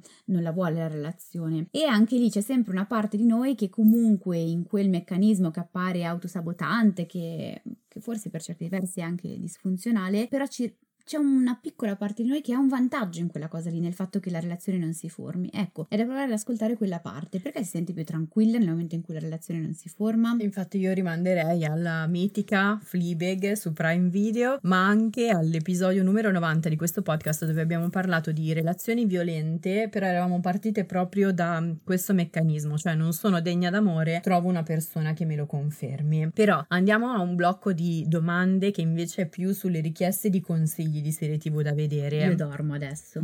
No, perché potrebbe interessare anche te. Allora, la prima, serie, la prima domanda è serie TV per parlare di ansia sociale e io direi che eh, credo che una delle migliori mm. rappresentazioni di ansia sociale sia Connell di Normal People, sì. che è il libro di Sally Rooney da cui poi è stata tratta una miniserie perfetta che si trova su Rai Play, quindi peraltro pure gratis. Sì, sì, poi personaggio meraviglioso e si vede molto bene perché Connell non è che non abbia una vita sociale, perché noi pensiamo ansia sociale, quindi uno che evita le relazioni. Invece lì è interessante perché lui è assolutamente molto popolare ovunque vada, quindi è un po' va contro lo stereotipo di ansia sociale, però questa popolarità e le richieste eh, relazionali che questa popolarità comporta si scontrano con il suo carattere che invece è decisamente più eh, introverso. E da qui l'ansia, perché l'ansia è sempre uno scontro tra due parti di noi, e nello specifico dell'ansia sociale c'è quasi sempre uno scontro tra se reale, cioè ciò che sentiamo di essere, e se ideale barra relazionale, cioè ciò che sentiamo di dover essere e ciò che immaginiamo gli altri si aspettino da me. Poiché le due cose, c'è una forte discrepanza tra se reale e se ideale barra relazionale, quella discrepanza, quella distanza tra i due viene colmata dall'ansia che è spesso un'ansia del dover essere, come, come apparirò, che cosa succederà, eh, come mi sento davanti allo sguardo dell'altro. Sì, altrimenti di più recente, anche un pochino di più al limite, diciamo, dell'ansia sociale, c'è Still Up su Apple TV Plus, che ha come protagonista un giornalista che da tempo vive chiuso in casa. Ehm, lui proprio mettere fuori, mm. piede fuori dalla porta gli crea dei giramenti di testa. Anche solo per, per ritirare la pizza. Esatto, eh, ma crea un'amicizia a distanza con una donna eh, che come lui soffre di insonnia, proprio l'intimità delle loro conversazioni conversazioni virtuali eh, nel silenzio della notte quando nessuno lo vede o lo sente lo tranquillizza molto. Però andrei all'altro consiglio, cioè le mie serie comfort sono Friends e Mom e da poco Brooklyn Nine-Nine. Altri suggerimenti? Lasciate. Allora, vabbè, direi che di sitcom ce n'è una miriade, però mi freno. C'è Seinfeld su Netflix. C'è, c'è anche un episodio del podcast. Esatto, c'è... No, non è vero. Non abbiamo fatto? No. Sembrava di sì. No, no però l'abbiamo citata. Eh, c'è eh, Superstore su Netflix, ma soprattutto c'è... Ah, no, ok. C'è Frasier. Di questo abbiamo fatto l'episodio del podcast. Ho sbagliato. Esatto, c'è Frasier che come stile è più sofisticata, però dateli una chance perché mm, per me è una delle più grandi sitcom che siano mai state fatte in assoluto. Comunque tu dici sempre. Eh sì, eh. e la trovate anche... La trovate su Paramount Plus anche con il revival. Contenta. Eh sì, sono contenta, ma tu manco te la ricordavi. Vabbè. Ma perché mi confondo con... Io con i nomi propri non sono brava mi confondo. Poi devo immaginarmi persone, allora così mi viene in mente. Vabbè, veniamo al prossimo consiglio che è una persona che eh, riassumo moltissimo e ci parlava insomma della sua esperienza eh, con mh, mm, vivere il cancro, che è un tumore anche in famiglia e si chiedeva se esistono delle serie tv che sono riuscite a descrivere e descrivendo ad aiutare chi vive direttamente o meno il cancro. Questo perché lei eh, diceva che ha sempre visto delle serie tv per distrarsi diciamo da quella situazione ma non serie tv dove c'è direttamente chi vive questa situazione. In effetti è vero, sono poche, però io credo che la serie tv perfetta in questo caso sia la linea verticale che è sempre gratis su Rai Play, che è una piccola serie tragicomica dove Valerio Mastandrea è un quarantenne sposato in attesa di un figlio che scopre di avere un tumore e deve essere operato subito. Gli episodi seguono il suo ricovero in ospedale mentre si interfaccia con vari tipi di medici e pazienti che rappresentano un microcosmo un po' noto a tutti noi e che rappresentano anche un po' al nostro paese, eh, ma anche con la paura della morte si interfaccia con i pensieri che diventano allucinazioni assurde, con l'ottimismo e poi con lo sconforto. E, e perché consigliamo proprio questa serie? Perché l'ha scritta Mattia Torre basandosi sulla sua esperienza di vita, con uno spirito magnifico perché mh, come sua caratteristica è leggero, ma sotto si avverte una forte paura. D'altronde io credo che Mattia Torre sia stato una delle menti migliori che questo paese abbia avuto e da lui arriva anche Boris, tra l'altro quindi niente, sì, consiglierei la linea verticale. Sul fondo del mare per salvare una tartaruga centenaria e poi su tra le onde in tempesta per salvare una bambina appena nata. L'8 per 1000 all'Unione Buddista Italiana arriva davvero a chi davvero vuoi tu. Ultimo consiglio, allora questa la devo leggere tutta, era una domanda lunga, eh, però mm, non sono riuscita a riassumerla, mm, la non leggo dormo tutta. perché tanto non è una cosa che riguarda te, quindi non dormo, sto attenta. Stai attentissima. Allora, non so come pensate di organizzare l'episodio sul numero 100, ma colgo l'invito a scrivervi per suggerirvi di parlare di Wonderful Mrs. Maisel o comunque del tema del coraggio di nutrire la propria identità malgrado gli ostacoli familiari e non. Oltre al tema delle relazioni familiari e della costruzione della fiducia in sé, mi sembra poi di vedere anche quello stupendo della collaborazione tra donne. Altri suggerimenti di cui ho parlato in direct con Giorgia, me lo ricordo, sono serie francesi come Lupin o eh, Call My Agent. Fra l'altro Giorgia diceva di avere in mente dei titoli francesi anche migliori e sarei curiosa al riguardo. Allora, sicuramente su eh, The Marvelous Mrs. Maisel ci arriveremo, tempo di recuperare perché l'avevo, un po' abbandonata. Abbiamo anche già un tema gentilmente favorito da una paziente d'Alessia che non è tanto sulla collaborazione tra donne, ma quanto diciamo ha a che fare con il sistema di, di rango, cioè finché sto con qualcuno che vale di più lo met- metterò in campo una verticalità, per cui se l'altro vale di più io valgo necessariamente di meno. I sistemi di rango sono questi, no? Eh, dove c'è una verticalità, una, una, disparità proprio del grado che si occupa, una sorta di, di gerarchia no? della, della relazione. Per imparare quindi chi si è, bisogna guardarsi prima senza il confronto con l'altro ma anche robe molto semplici, cioè, no, chi sono non è una domanda semplice, però andiamo più sul semplice. Cosa mi piace, cosa sono capace a fare, che cosa mi va di fare, in che cosa traggo divertimento, in che cosa riesco a impegnarmi invece in maniera insomma più mh, anche seriosa volendo, no? E, e poi ovviamente, secondo aspetto che deve essere unito è andare a lavorare sul tipo di relazione che riesco o non riesco a instaurare. Quindi questa serie potrebbe forse portare a parlare di questo. Ecco, invece per le serie francesi c'è un problema che me le sono dimenticate io nel frattempo, ma mi torneranno in mente sicuramente perché sai che io poi mi dimentico. Ma perché lei fa sempre questa cosa, dice sì sì come bambini, sì sì ma tanto me lo ricordo, non lo segno eccetera e poi ovviamente perché la nostra memoria umana funziona così. Passa una farfalla e mi dimentico. Sì, beh, passeranno altre mille cose quindi ciao. E vabbè però comunque il discorso era che la Francia in passato ha prodotto ehm, delle serie che secondo me sono ben più di sostanza di quelle che invece ha prodotto con l'arrivo dello streaming, che poi è l'era Lupin.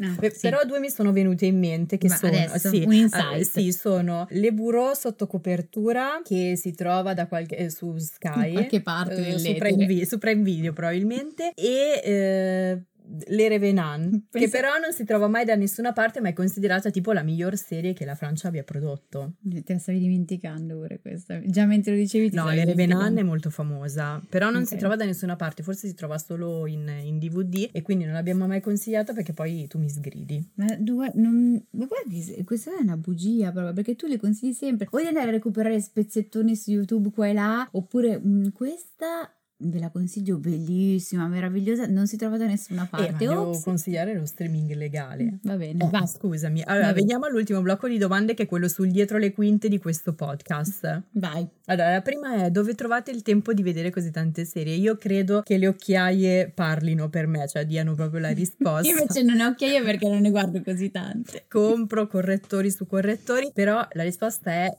di notte cioè, in realtà se le si guarda per lavoro è un po' più semplice, nel senso che il tempo lavorativo dovrebbe includere anche, eh, diciamo, quello di visione. Però nonostante questo il mio orario è per vedere le serie, però anche il tuo, dai. Io faccio tutto di notte. Noi facciamo tutto di notte. Eh, il problema è che facciamo anche tutto di giorno, quindi rimango tre ore per dormire. Meno male che mi addormento facilmente. Però sì, il mio orario per vedere le serie in genere è da mezzanotte in poi perché tutto si spegne, c'è buio, c'è silenzio e quindi riesco a mantenere l'attenzione solo sullo schermo, non ho altre distrazioni. No, in realtà la, la, sera per me è proprio, sì, anche per me è quello, proprio, anche se non devo fare robe che necessariamente sono di lavoro, però comunque è proprio un tempo per me, quindi spesso faccio queste cose di notte. Comunque vorrei dire che eh, cioè, ci sono persone che guardano molte più serie di me, cioè anche... Eh, non sono io, quella persona cioè, a volte mi io. scrivono e mi dicono, ah, ho guardato queste serie, non le conoscevo nemmeno, però certo che, come dicevo prima, anche se non le guardo, guardo, poi leggo analisi, mi informo, studio, quindi a volte sembra che le abbia viste, bluffo.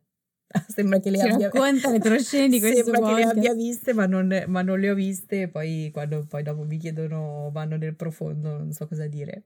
Cioè, devo confessare. Sei un impostore. Sono un impostore. Porca miseria. Per davvero. per davvero. Vabbè, domanda successiva che ci chiede: domanda scherzosa ma non troppo. Quale serie TV e quale meccanica psicologica vi hanno portato alla decisione di cominciare a registrare E il podcast? assicuriamo che non è proprio una domanda scherzosa. Poi mi è capitato ogni tanto di raccontarlo, ma qua dentro mai in effetti. No, forse. mai. ehm, allora, anzi, c'è una domanda seria perché in effetti c'è una serie da cui è partito il progetto di TV Therapy, ma non tanto quello del podcast quanto ehm, perché, insomma, come molti di voi sanno, TV Therapy è prima di tutto un metodo di psicoterapia di gruppo dove usiamo le serie TV durante le sedute per agevolare il percorso di terapia e noi ci siamo sempre confrontate molto sulle nostre rispettive materie. Io credevo spesso a te di eh, illuminarmi su alcuni meccanismi psicologici, diciamo per capire meglio le serie di cui poi scrivevo. Quando dici illuminarmi, comunque immagino tipo quei pesci li ha visti con la lucina sulla testa. Vabbè, non c'entrava niente comunque. A me invece quello che capitava spesso Eh, era... Non illuminano tanto comunque quei pesci Eh, lì. Stai eh. dicendo che là sotto c'è buio e loro hanno le Eh, luci. ma ci vedono per loro, ma non è che fanno una luce. Ma cosa ne sai? Eh, lo so perché sono andata a vedere delle robe perché mi affascio dei video. Dei Hai video. mai guardato i VAT? Eh, allora... Sono a eh, letto. vabbè, vabbè, basta. Diciamo che quello che a me capitava era eh, che i pazienti mi parlassero di serie tv e quindi poi io andavo a chiedere a Giorgia eh, che, di, insomma, di raccontarmi, perché spesso io ovviamente non le avevo viste o comunque anche di raccontarmi più la parte un pochino più, più tecnica e quindi poi scoprivo che c'era sempre una connessione stretta con la loro storia di vita quasi sempre direi. Sì, ecco, a dare il via a tutto è stata l'insospettabile Westworld, cioè quella famosa e sfortunata serie di fantascienza, sfortunata perché diciamo l'ha fatta troppo difficile, però serie di fantascienza ambientata mh, all'interno di un parco eh, immersivo a tema western che è popolato da degli androidi che sono indistinguibili dagli umani, eh, sui quali i visitatori possono sfogare ogni pulsione proibita nel mondo reale, anche le più violente, tanto poi a fine giornata vengono rimessi a posto e le loro memorie vengono azzerate. Sì, una mia paziente diceva di sentirsi molto vicina alla, alla protagonista di Westworld, senza però capire bene la connessione e quindi poi noi ci avevamo lavorato sopra, avevo chiesto a te inizialmente chiesto- Westworld di che cosa si trattasse. Sì, più che altro appunto il personaggio, perché la protagonista di Westworld è Dolores, cioè un androide che pian piano diventa cosciente, si accorge di aver conservato le sue memorie, si ricorda tutte le violenze subite e quindi inizia una vendetta. Sì, e quindi in quel momento, mh, poi lavorandoci, ovviamente mi ero resa conto che la storia ehm, con cui avevo a che fare in quel momento in terapia era proprio una storia che era traumatica, ma la persona in questione non tanto non aveva memoria, ma non, era- non la collocava come trauma, cioè aveva visto queste cose come se fossero assolutamente naturali, di quelle cose, quindi poi aveva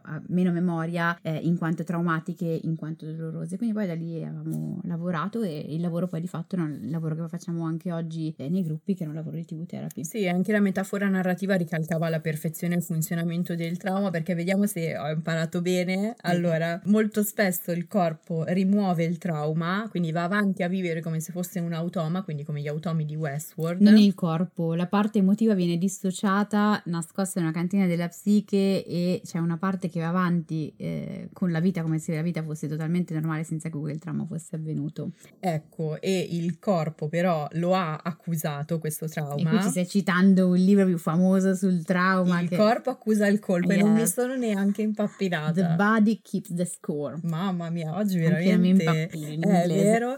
E ehm, quindi, siccome ha accusato il colpo, prima o poi gli effetti vengono fuori ed è esattamente quello che succede a Dolores in, in Westworld. Esatto, cioè, no, questo di esatto di Westworld non lo so, me l'hai raccontato tu, ma sul trauma così va in linea di massima. E da lì caramba, quindi in quel caso ci eravamo resi conto che unendo le serie tv e eh, la parte più eh, psicologica usciva qualcosa fuori qualcosa di molto potente, comunque Par- noi partiamo sempre poi dall'interesse in fondo. Era un qualcosa molto interessante da, da esplorare e quindi abbiamo avviato questo, appunto, questo progetto di, di terapia di, di gruppo e, e dopodiché è arrivato il podcast.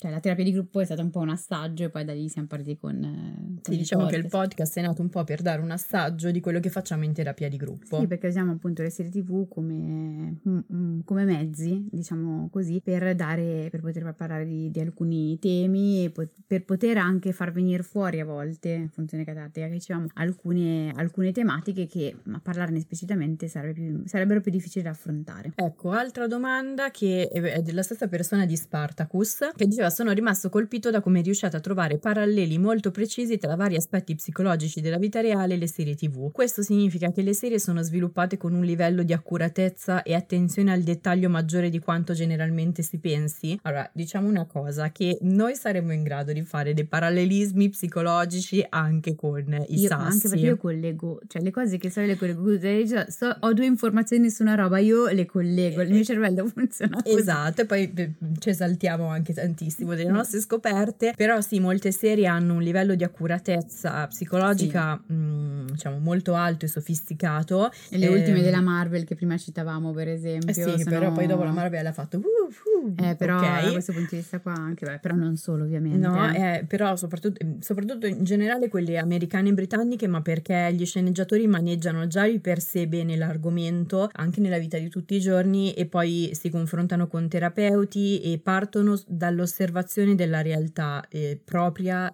o che li circonda e questo è importantissimo. Sì, e poi è una cosa che, come diciamo sempre, le serie comunque sono scritte da, da persone, da esseri umani e quindi quello che portano in scena anche a livello inconscio eh, racconta sempre qualcosa di, di, loro o comunque dei meccanismi, delle dinamiche che in qualche modo ci accomunano in quanto esseri umani. Sì, e poi se ci facciamo caso, le serie tv italiane di maggior successo sono quelle che condividono tutte una gran capacità di osservare la realtà, cioè Gomorra, Boris, Scam, Mare Fuori partono tutte da quella radice lì, mentre invece molto spesso le altre italiane si percepiscono come poco autentiche perché partono e si inventano delle realtà loro che però non hanno sì, una base reale. Ecco. Sì, ho il tentativo di essere profondissime, ma poi in realtà rimangono molto in superficie, no? E poi l'altro pezzo che in realtà vale più in generale per, per, la terapia è questo, cioè che qualunque sia in questo caso la, la serie tv, io dico sempre anche in terapia, qualunque cosa il paziente racconti, comunque può essere usato per capire la persona, perché basta mh, banalmente, ma nemmeno troppo, chiedersi ma tu in quella roba lì come ci sei stato? E come mai me la stai raccontando proprio in questo momento? O per le serie come mai le stai guardando proprio in questo momento? Ed ecco quindi che comunque inizi sempre a costruire qualcosa, cioè è, è impossibile così come in terapia, della terapia non si butta via nulla, no? Idem per le serie tv, quindi più profonde o meno, più strutturate o meno, qualunque sia l'obiettivo con cui sono partite, comunque lì davanti proviamo delle cose, fosse anche il mi sta sulle palle questa serie voglio spegnere, come mai proprio a te questa serie qua sta sulle palle palle vuoi spegnere, proviamo un attimino a capire. Questo sembra un po' un'intonazione alla mare fuori, e non, non, ritirarmi fuori il mio no, oppure anche napoletano. Il, avete mai pensato che e quindi, ecco. ecco. e qui invece un'altra persona ci chiede come create le puntate, oltre alla preparazione c'è anche improvvisazione. È meglio non saperlo. No, è meglio non saperlo perché eh, noi abbiamo una bella lista di episodi possibili dove man mano raccogliamo il materiale, poi lo inseriamo in calendario. Eh, in genere il lunedì e il martedì li scriviamo in maniera matta e disperatissima proprio perché ci cade la mano tutte le volte diciamo saremo più organizzate, poi non lo siamo mai. Spesso di notte. No, anche perché poi tutte le volte che stiamo con troppo anticipo eh, capita sempre qualcosa qualcosa che ce li deve far riregistrare, tipo come è accaduto di recente con, eh, con Mare Fuori. Mm-hmm. O è l'episodio anche quello sull'odio di gruppo. Ah sì, è vero, abbiamo inserito in corsa. Oppure è capitato, beh no, era mare fuori appunto sui patti familiari che ci è arrivata una mail che era interessante e soprattutto se hai un'idea in quel momento, secondo me hai voglia poi di, di sì, hai sì, delle sì. belle idee, ti viene voglia di scriverle o magari c'è un elemento di attualità che viene fuori come era stato per Peppa Pig o con Squid Game per esempio che avevamo aggiunto in corsa diciamo perché erano proprio di attualità e ci piace anche l'idea, non tanto di essere sul pezzo in sé ma probabilmente se c'è curiosità su quell'argomento forse alle persone interessa ascoltare qualcosa. Sì, infatti Squid Game l'avevamo inserita in così in corsa che l'abbiamo registrata in uno sgabuzzino in mezzo ai barattoli di pomodoro, però ecco, in genere il giorno in cui registriamo è il mercoledì, che quindi sì. come chi ascolta i blooper lo sa, è il giorno in cui io ormai sono obbligata a mangiare la tua pasta e fagioli, eh, però in teoria lo script è creato nel minimo dettaglio, anche perché io non riesco ad andare a braccio dei gravissimi problemi. Io sì, ma poi dopo, appunto, con le storie che collego troppe cose, ora poi vengono robe enormi, quindi poi ci si perde. Ecco, però, eh, vabbè, sì, puntualmente poi alcuni pezzi appunto sono improvvisati, tipo le, le tue polemiche, questi ah, voli vero, pindarici sì, che hanno allungato anche questo episodio. E, a volte invece improvvisiamo mentre scriviamo, cioè come ci viene lo mettiamo giù eh, e poi insomma ci lasciamo sì. dei botta e risposta a distanza nel file. Quello è abbastanza secondo me normale, cioè hai delle idee con una sorta anche di, di, schema, di scaletta, diciamo così, di quello che potrebbe essere l'episodio, però almeno a me capita spessissimo, man mano che scrivo mi appunto i famosi collegamenti, ma questo proprio la rete neurale funziona così, cioè ti vengono proprio in mente delle cose che si agganciano, che potrebbero essere dette, o magari proprio in quelle settimane è capitato qualcosa con i pazienti che in qualche modo si riaggancia, ora mantenendo la privacy senza raccontare direttamente dei pazienti, però ti permette magari di fare una riflessione che due settimane prima magari non avresti saputo fare alla stessa maniera, quindi vabbè, ma io come dico sempre eh, cioè le migliori cose partono di pancia, cioè col sentire, con l'interesse in questo caso, e vengono poi perfezionate con la testa. Forse anche col podcast va un po' così. Sì, assolutamente. E ultima domanda, siamo arrivati Dai. all'ultima domanda, una puntata del podcast con le migliori fuori onda, io direi... Non conviene. Non conviene, allora ci abbiamo pensato più di una volta, però a parte che eh, perdereste l'udito dopo, mm, cioè, tipo due minuti. Perché urliamo? Sì, penso che si sia sentito anche adesso perché non credo che l'audio sia perfetto, però verrebbe fuori proprio un podcast a parte, nel senso che le puntate già sono lunghe, voi non sapete quanto tagliamo in, eh, in più, cioè ci sono proprio delle mezz'ore intere di, di blooper. E Tante siamo, cose lei. esatto, siamo indisciplinate e poi tanti blooper non si possono dire nemmeno perché siamo rozze. A volte siamo rozze, a volte diciamo delle cose che mm, cioè, non si possono proprio dire ad alta voce. Cioè, mm, bisogna avere anche una capacità di autocensura a volte, no? Sulle, sulle, cose. Altre volte delle ignorantate pazzesche che uno dopo dice: No, aspetta, fammela andare a ricontrollare. Infatti, stai facendo una cazzata. Vabbè, questa la lasciamo, no, si può dire beep. cazzata. Vabbè. E quindi ecco, le, le, tagliamo per decenza anche a volte. Mi sembra corretto così. Però Giorgia edita gli episodi il venerdì, cioè capite quante siamo in corsa? Il venerdì e il venerdì sera mi manda sempre sempre o comunque spesso il, il, il pezzettino con, con, i blooper però per intero, magari non, non, per forza quello che è stato tagliato, e io me ne riascolto più volte e rido da sola nella notte, così. Ecco, basta. Tipo come quando guardi All the Murders in the Building. Esatto, esatto, la stessa scena praticamente. Dai, Abbiamo, siamo giunti alla fine di questo episodio, non posso dire che ci sono le tre serie tv simili, no. però siamo sopravvissute, sei più a tuo agio adesso? No. Perfetto. No, e se penso anche che devo rieditare, che devo vedermi, mi, viene l'ansia. E faccio io il video. No, vabbè. non ti preoccupare. Va bene, quindi... Vedrò che faccia ho fatto mentre tu parlavi. E non ti conviene. no, ero disinteressata. allora, grazie. No, scherzo. Allora, siamo giunti alla fine di questo episodio, ci vediamo al prossimo episodio, se ci seguite su Spotify potete farci sapere quali riflessioni ha fatto risuonare l'episodio che avete appena ascoltato. Eh, stavo pensando che in questo caso va anche in modalità video, quindi anche su YouTube in realtà ci sono i commenti. Oddio, che paura. Oppure potete iscriverci all'indirizzo podcast.tvtherapy.it come vi avevamo raccontato a volte eh, gli episodi partono proprio da, da questo tipo di, di, mail e se avete dubbi, domande e curiosità su come vi fanno sentire le serie tv che state ascoltando ci trovate, ci state guardando ci trovate ogni, sono indisciplinata anche sul finale mamma oggi. mia, stai anche leggendo, penso è vero, ci trovate ogni mercoledì su Instagram sui canali Tellist con la Y e su Io non mi stress vi ricordiamo che la TV Therapy esiste anche come terapia di gruppo e se volete quindi rimanere aggiornati sui nuovi gruppi in partenza o inserirvi in lista d'attesa, seguite il podcast e iscrivetevi ai nostri canali. Al prossimo episodio. Al prossimo episodio, che non sarà video.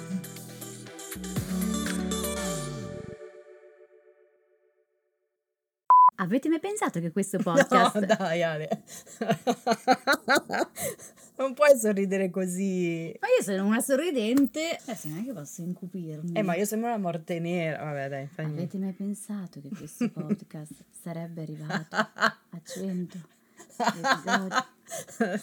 Dai, dai. Benvenuti in questo nuovo episodio di TV Therapy, il podcast. No, aspetta non ce la Non ci pensare. Non, ma perché eh, io non riesco a guardare là. Ma adesso lo guardo, dopo non guardo più, ma giusto tu... per la presentazione iniziale. Ma tu sei veramente, vabbè. Eh, io faccio video tutti i giorni. Eh, porca eh, miseria. È un'expertise. Io li guardo invece. Eh, non basta. Gli impantanamenti vari. Io... Ah no, aspetta. Stai rovinando tutto. Eh, lo so. Ma scusami, ma eh, poi dopo viene spezzettato il video. Tagli. Mm, Veniamo, tutti, veniamo tutte così. Fare... Pinocchio. Vabbè, fa niente, dai. Allora. Io veramente non ho parole. Oggi ci mangiamo la pasta. Ma basta! Fame. Costruire una... Che cazzo ridi?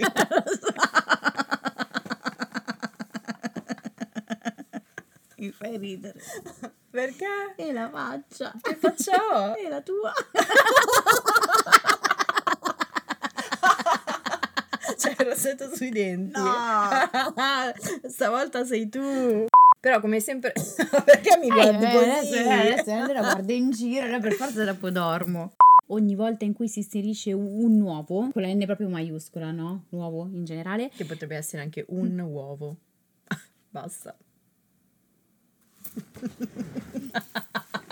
Per indagare sui traffici di eh, Tom, Tommy Shelby. Perché ho scritto Tony Non so, Shelby? forse hai trasformato in siciliano. no, Tommy Tommy. Shelby. Tony, come si chiamavano? Quelli di Malavoglia. Eh sì, ma che cosa c'entra Quello è Malavoglia? un Tony. Un Tony. È vero, è vero, un Tony. un padron Tony. Sì, Cioè, ho fatto. Sei contento? no. Vado a cucinare, cosa cucino? cosa? Oh, comunque, hai notato che non è venuto Giotto? È vero, oggi nessuno. Non voleva mostrarsi, non era a suo agio neanche lui. In campagna, per sostenere un'agricoltura senza veleni e senza sfruttamento, l'8 per 1000 all'Unione Buddista Italiana arriva davvero a chi davvero vuoi tu. 8 per 1000 unionebuddista.it